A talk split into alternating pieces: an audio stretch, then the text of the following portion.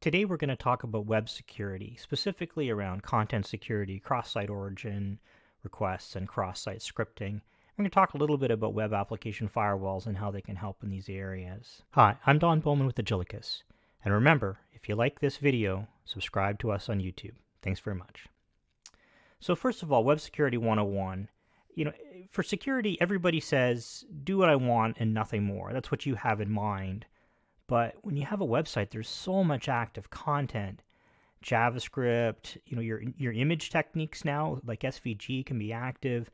You've got JSON-P content, CSS, tracking pixels. You've got buffer overflows, flaws, JPEGs, PDFs, ActiveX. There's so many different things. It's hard to express what I want and nothing more.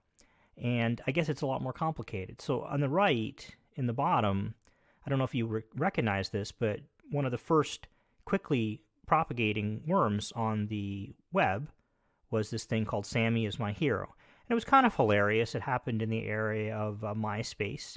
And Sammy recognized that he could change his profile to be something that if you opened his profile, you would see it and it would add him as a friend, but then it would also add that to your profile. And very rapidly, Sammy became the hero of everybody on MySpace, and shortly after that, he went to jail. So, Web Security 101 what are the tools of the trade? So, the basic toolbox is the content security policy. Now, this is relatively new. Not a lot of sites have it, but what it does is it allows a site to assert this is what can be hosted on me. These are where my fonts come from, these are the frames I allow, uh, things of that nature. The XSS headers, the cross site scripting headers, um, these indicate you know where scripts can come from and to from your site. Cross origin request sharing, this allows you to, if you're an API, to indicate who can use you. HTTP strict transport security. This indicates that your site can only be used over HTTPS. Of course, the, the TLS or SSL setup of the site. And then there's a thing that not a lot of people use called the DNS Certificate Authority uh, record. And what that does is indicate which uh, SSL certificates can be signed onto your domain to prevent somebody from signing a different one. And my thesis is fairly simple if you come to a website and it doesn't use these basics, probably the more complicated bits aren't going to be well handled either. So, you know, if you haven't got the 101 level right, then the 200 and 300 level is going to be very, very poor. So, content security policy. This is actually both very simple and very complex at the same time. So, imagine that you have a site that you've created and you've got a couple of images, you've got a couple of fonts, you've got some CSS, you got a little bit of JavaScript. Almost immediately, any non trivial site, some of those things will be fetched from third parties, from CDNs. If you're serving ads, there's going to be things coming externally. And what you're worried about is user generated content, and you're worried about the um, security of those third party CDNs. So you could be very, very simple. You could just have a single header that says, default source self. If it doesn't come from me, it's blocked. But it's really difficult to get away with that today. Um, so here's an example down the lower right of why this is important. And this came from Whois. So Whois is a service that you can use to look up who owns some domain. And some clever person figured out that the text record could have a little bit of active HTML in it, in this case an iframe. In this case, the iframe opens up YouTube. And for those who don't recognize it, that's the Rickroll URL. And what happens is you go to a web browser that serves Whois via web, you type Whois this domain, and you get Rickrolled. Now that's fairly innocuous, but imagine this was an advertisement being served on a site, or this is a WordPress domain that you host and somebody's put this in a comment. It could be a lot more damaging. The users of your site could see something much worse than Rickroll. So the content security policy fetch, what this does is it tells a user, a browser of your site, what you intend. You, as the owner of the web page, say, I want the following, and the browser should follow that. And if something comes along that disobeys it, then it gets blocked. And it's it gets complicated when you think about all the different types of active content that are on a website. So there's connect. Connect means a net JavaScript thing. Where can it send an outbound request to? And this would be used to exfiltrate data from from you from the browser. So if the user is typing in their Visa number, it's going to send the clickstream back somewhere to to be interpreted. Frame source, these are uh, what sites you can frame into it. So you to include YouTube inside it, etc.? Uh, media uh, scripts, where your JavaScript comes from, the t- style sheets, the CSS. Style sheets are actually more dangerous than people think. You can use them to guess at letters in passwords. Worker source, so if you're using a, a progressive web app, you know, where is the web worker allowed to come from? Um, the default, if it can't figure anything out, where's it, what's going to fall back to? Where can images come from? You know, images, oh, there's a lot of malware out there, you know, Chrome extensions and so on, that modifies your site a little bit to place ad banners in it. And this is your primary protection. You don't want graffiti on your site. Object source, um, there's not a lot of objects out there anymore. I don't really see the point in them. You know, Flash was kind of the last one there, but and then so on through these as a as a developer of a website, you have to understand the tree of events that you want to occur. And it gets very difficult when you have third parties. And it's easy to throw up your hands and just put in star, but that's really not the best. So, you know, if we look at the doc policy, this controls the document basics. Where where can it come from? The base URI, what what can be in that base record, what plugin types, you know, sandbox, do you trust it a little bit? we want to avoid adding things like Flash to our sites. We really want to try to protect our users from bad ads and so on. The nav policy, this controls the document navigation. So form actions, you know, when you click username and password in a form and it posts somewhere, it's going to navigate away. That could be your username and password. Frame ancestors who can embed us, navigate to where we can navigate, you know, away from our site we really want to prevent click stealing. Um, you know, you think about this a little bit when you put your site together. So, the summary of content security policy you're never going to be wrong if your default source is self, but it may be very difficult to make a very interesting site. Um, you're going to be encouraged by a lot of software you use to just turn on unsafe eval and unsafe inline.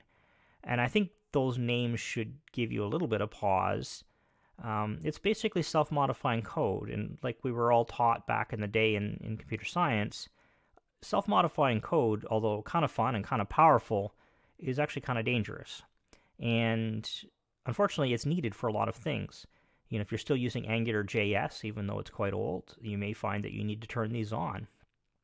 But if you're using modern Angular, you know, you can use sub resource integrity and ahead of time compiler. You can have hashes on everything, and you can turn off unsafe inline if you're using WordPress, you know, it's still not there yet. You're going to have not a lot of choice in the matter.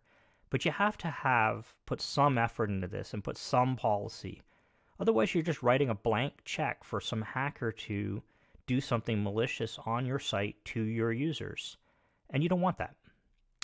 The XSS headers, so these are a little bit more legacy now that the content security policies here, but they're still used. Some browsers only use these uh, X content type options. So back in the day, you would click on a link and the, the file would end in .xls, and the browser would try to guess, oh, that means Excel, and I, I know what to do with that. I'm smart. And the problem there is people could end up influencing the user to click on something that'll run locally that they hadn't intended. So what we do with this option is we tell the browser, don't guess. I either know the MIME type and I tell you, or just it's a, it's a file, just download it. Don't try to open something magically. The X-frame options, this indicates whether we can be embedded in an iframe. And this is one of our primary forms of security. You know, if, if somebody else comes along and they embed our site in a frame, they can catch our clickstream, but the user may not know they've been embedded. The XSS options, really this is obsolete now with CSP, but if you if you have to support an old browser, you would you would still use it. So the too long didn't read here. If you just set these headers to X content type options is no sniff, X frame options is deny, and XSS protection is one, mode equals block. If your site still works like this, then move on. If it doesn't work, try to fix it so it does work like this. Cross origin request sharing. So this one I really struggle with. It's very difficult to use. Um, I'll give you the example use case for it. So there's a tool that I use called MailChimp. It's a mailing list manager. And you can get what's called an API key for it. And the API key allows you to use it programmatically, you know, add people to the list and so on. And if you weren't that smart, if you weren't thinking ahead, you would end up with that API key would be in the JavaScript because you want to do it from the client side, right? The client is going to come along in their browser and they're they're going to click on yes, sign me up to this list, and you just use the API key and you sign them up. Of course, that means that the API key is in the HTML and anybody can sort of right click, view source, see it, and they can go, you know, change your mailing list, add users to it, delete it, pull them from it, etc. So that's actually very dangerous. And it wouldn't be MailChimp's fault, it would be your fault for, for doing something insecure with that API key. But it's really tempting, it's really easy to do because if you don't really think it through, I mean, it seems, seems right. So what they do is they just flat out block CORS. You cannot access the MailChimp API um, from JavaScript, and that prevents you from accidentally doing this dumb thing. You got to do it from the server side, which doesn't obey CORS. That being said, as somebody who makes a set of safe APIs that use bearer token authentication, that I don't really know how to use this properly, and, we're very tempted just to turn it off or to set it to the domain you're coming from, um, sort of magically on the back end. You're going to see something called a pre-flight request triggered in your browser. And the pre-flight request, it's kind of a fake request that tries to do an options request to this. If it's blocked, the JavaScript cannot detect that it's been blocked, but it also doesn't run. And that's what the symptom that you're going to see here. There's no wildcarding present in uh, CORS, and that makes it really difficult to use. Um, really, what it is is saying it's like a who can call me list. So you can say access control allow origin star, or you can say access control allow origin a single site. You can't do anything in between. You can't have a list, and you can't have wildcards and domain names. So if you have an API and it has bearer token authentication and you're not hard coding some secret in the app, I think you want this star. If you're using Istio as a service mesh, you can convince it to dynamically set this value so the site they come from is what you tell them they can come from. Not really sure what value is created there, but it does work. Um, so let's talk a little bit some case study here. In 2018, Marriott was compromised. 500 million guests. Everybody had stayed there for four years guest records, passports, credit cards, CEO called to testify before the U.S. Senate. So you would think that after that exceptionally embarrassing event, they would have done a great job on the front door of this www.marriott.com must be the you know Fort Knox of websites, right? Nope, not even close. So I use a tool called RequestMap, um, requestmap.webperf.tools. It's quite great you go to it, you type in your domain name, you pick a runner, you, ch- you choose on it for a little bit, and it shows you a tree of everything that gets fetched by the user when you go there. Look at this site. Oh my god, it's so deep, so wide, so many requests, so many different domains. You're only as strong as the weakest of those. Any one of those is running in the full security of that website and can change the user's experience. They can change an image they see, they can change you know they can you can look at a password you know you could put graffiti on it you know anything you wanted it would be just terrible why would you do this if you're Marriott? Why would you have so many trackers from so many domains with so it's it's very difficult for me to understand. So what has Marriott done here? They've done nothing. They haven't even given it a shot. The tool on the right, the screenshot is the Mozilla Observatory. Um, I highly recommend this. It's a really, really simple tool. It gives you a very basic 101 level of the security of a website. Don't take it as gospel. If it comes back A plus, don't come back to me saying, "Hey, this site turned out to be insecure." But it's a really quick, quick check as to whether it's good, bad, or ugly. Marriott's done nothing. No content security policy, no secure flag on cookies, no strict transport security, no sub resource integrity, no content type options, no frame options, no XSS protection. They've literally done nothing. They lost all the records. They testified publicly on the subject, and then they turned around and the front door, the main page of their brand, they did nothing. I think any one of us can do better than this on our sites. So let's talk about state. So when the web was originally envisioned, it was an entirely stateless activity. You opened a web page, you viewed it, you moved on to the next web page there was no state when you went back to it. It didn't know you'd been here. And then along the way, we invented the, the first level of state called a cookie because websites wanted to keep track of you for some reason. Are you logged in? Have you been here before? Do you have a shopping cart open, etc.? And then along the way, people started to realize that cool stuff was stored in that state, and if you snooped it, you could detect things. So, you know, a competitive site could look in your cookie and they could determine what you were trying to buy at their competitor, and they could give you a discount on it, etc. Um, so we started to add protection. We just started to say, okay, well, maybe cookies shouldn't be read by JavaScript. Maybe they should only be on HTTPS and, and, and not HTTP. Maybe we shouldn't supply them to non HTTP protocols like SMTP or something. Um, and we started to add each of these check marks the secure flag, the HTTP only flag, the same site flag, etc. Um, in the Marriott case, just didn't bother. But, you know, you and I, A, try to minimize the use of cookies, ideally to zero, but if you have to have one, make it encrypted on the server side so the client can't do anything with it. And then make it secure HTTP only and use a host prefix so it only goes back to the host that it came from. So let's check um, TLS CAA. So CAA, this is a, a, record you put in your DNS, and in a nutshell, it says who's allowed to create a certificate for my site. So if we look at Marriott again, they don't have the CAA record. They also don't use DNSSEC, um, so you could spoof their DNS some way.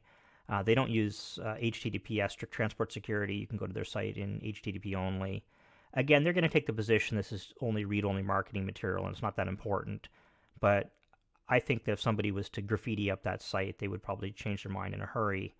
Um, if you look at sites that do have a CAA record, like like I use one, it prevents some accident from occurring at some certificate authority where somebody masquerades as me and they get my certificate.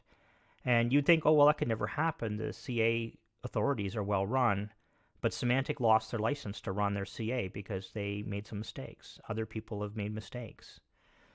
Um, there's a sort of a panacea called a web application firewall. And the idea is you buy this and it just sort of scrubs away all the bad and all the web applications you have, and you're great. Um, to a certain extent, it's true. I mean, it does get rid of entire classes of vulnerability, it scrubs them out but it really is a band aid. Um, it's a magic regex unicorn, and you just end up putting more and more and more rules in here for each of the well known security flaws. The right way to use a web application firewall is to buy you some time. You know, so I've got a two layer defense, defense in depth. My WAF blocks all of entire classes of flaw and I constantly keep my backend up to date to make sure it doesn't have those flaws. But if I make a mistake or I'm not timely enough, the WAF fixes it. That's the way you should think about this. Um, if you're trying to fix all of your errors solely in the WAF and you're writing Lua code and regexes, you're going to make mistakes here because it's very difficult to do. But um, I was challenged with this from a customer earlier uh, last year, and they had a tool that you know it just didn't do the login properly and they wanted to make sure that after the user had logged out, the access token was revoked. After they'd logged in, they could access files, but you can only access files if they were. You started to create these very complicated rules like this, and it becomes difficult to maintain, but it is pretty powerful. So here's my call to action. In five minutes, just by opening Mozilla Security Observatory, we were able to assess the security culture of Marriott. The front door of the building isn't protected. It isn't even, it's not that they've done a bad job, they just haven't tried. If you get this wrong, why would you trust the rest? So, my call to action is adopt a site, one you own, one that you use and care about. Check it. Go to the Mozilla Observatory, give it a quick check. And if, you, if, it's, if they've tried and they've got a score other than an F, you know, assume that they've done the best they can and maybe they have a WAF fixing the rest, or maybe the rest aren't pertinent to their domain if they've done nothing, maybe it's time to notify that owner. You know, hey, are you familiar with this new standard called content security policy? Do you really want your site to be embedded as a frame in something else? Fix a site you own. Um, the 80 20 rule applies. You can get 80% of the way there with 20% of the effort. You know, just do a little bit of research on content security policy, think about each of those tags, put a restrictive one in, turn the report on, see what breaks, fix it a little bit, you'll be better than most of the sites out there, and therefore you're not going to be the attack vector. And then teach someone else about it. So that's what I'm doing here, and that's what I'm asking you to do. Now that you've learned a little bit about this, become an ambassador. Hey, web security is not that complex to do the very basics. Let's get the basics right. You know, this isn't talking about SQL injection and complex backend behavior. We're talking about just a couple of headers here instructing a browser how to behave. Do what I say is the security that I want. How do you say it? You say it with these headers content security policy, uh, cross site scripting, and CORS. So, thanks very much, and I hope you enjoyed the video. And my name is Don Bowman, and I'm from Agilicus. Bye bye.